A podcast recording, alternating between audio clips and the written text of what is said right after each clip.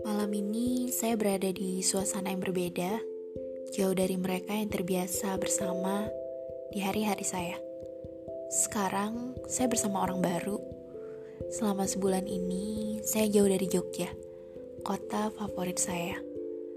Harus KKN yang ternyata mendapatkan tempat yang jauh itu benar-benar berat. Apalagi biasanya saya dekat dengan dia.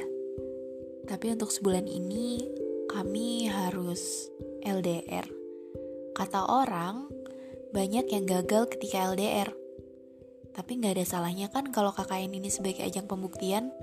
Kalau saya, kamu, kita bisa melewatinya. Halo Ha, aku Vanilla Latte. Pernah denger nggak? Kalau belum pernah, coba dengerin audio singkat ini dong. Maunya kamu peka tanpa aku harus bicara. Tapi ternyata nggak peka. Hai, selamat malam. Buat kalian semua yang malam ini sedang menghabiskan waktunya untuk sekedar bahan, menatap langit-langit sambil memikirkan sesuatu yang seharusnya tidak perlu difikirkan atau biasa disebut overthinking. Lebih baik sekarang ambil earphone kalian, nikmati suara aku yang belum familiar ini, dan cari posisi senyaman mungkin podcast Bisa Lara di sini. Bicara soal luka bareng Ara bakalan nemenin kalian malam hari ini. Kali ini, episode 8 Bisa Lara saya beri judul LDR, KKN, dan Pembuktian. Hujan malam ini belum berhenti. Perjalanan dari Jogja ke desa yang saya tuju benar-benar harus dihabiskan dengan keadaan basah kuyup.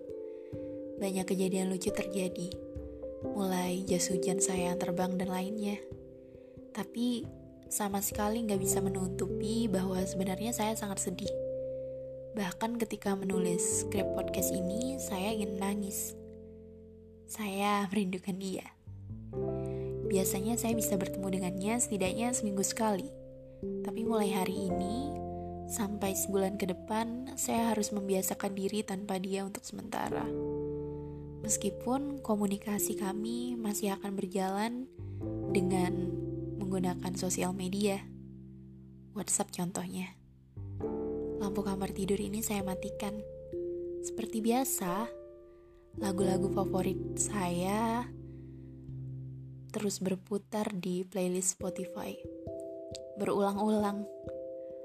Uh, boleh nggak kalau saya kakaknya ditunda aja? Saya takut banget, takut gak betah di sini. Tapi hal lainnya teringat kembali. Ini adalah salah satu jalan yang harus saya lalui jika ingin lulus cepat. Teman yang berbeda, berbeda sifat, berbeda kesukaan, dan lain-lain, kadang membuat saya merasa tidak nyaman. Saya benar-benar benci dengan suasana seperti ini. Tapi lagi dan lagi, saya harus tetap menyesuaikan. Anyway, hari ini saya lewati dengan sedikit baik. Saya harap hari-hari berikutnya juga sama. Buat kamu, tunggu aku di Jogja ya.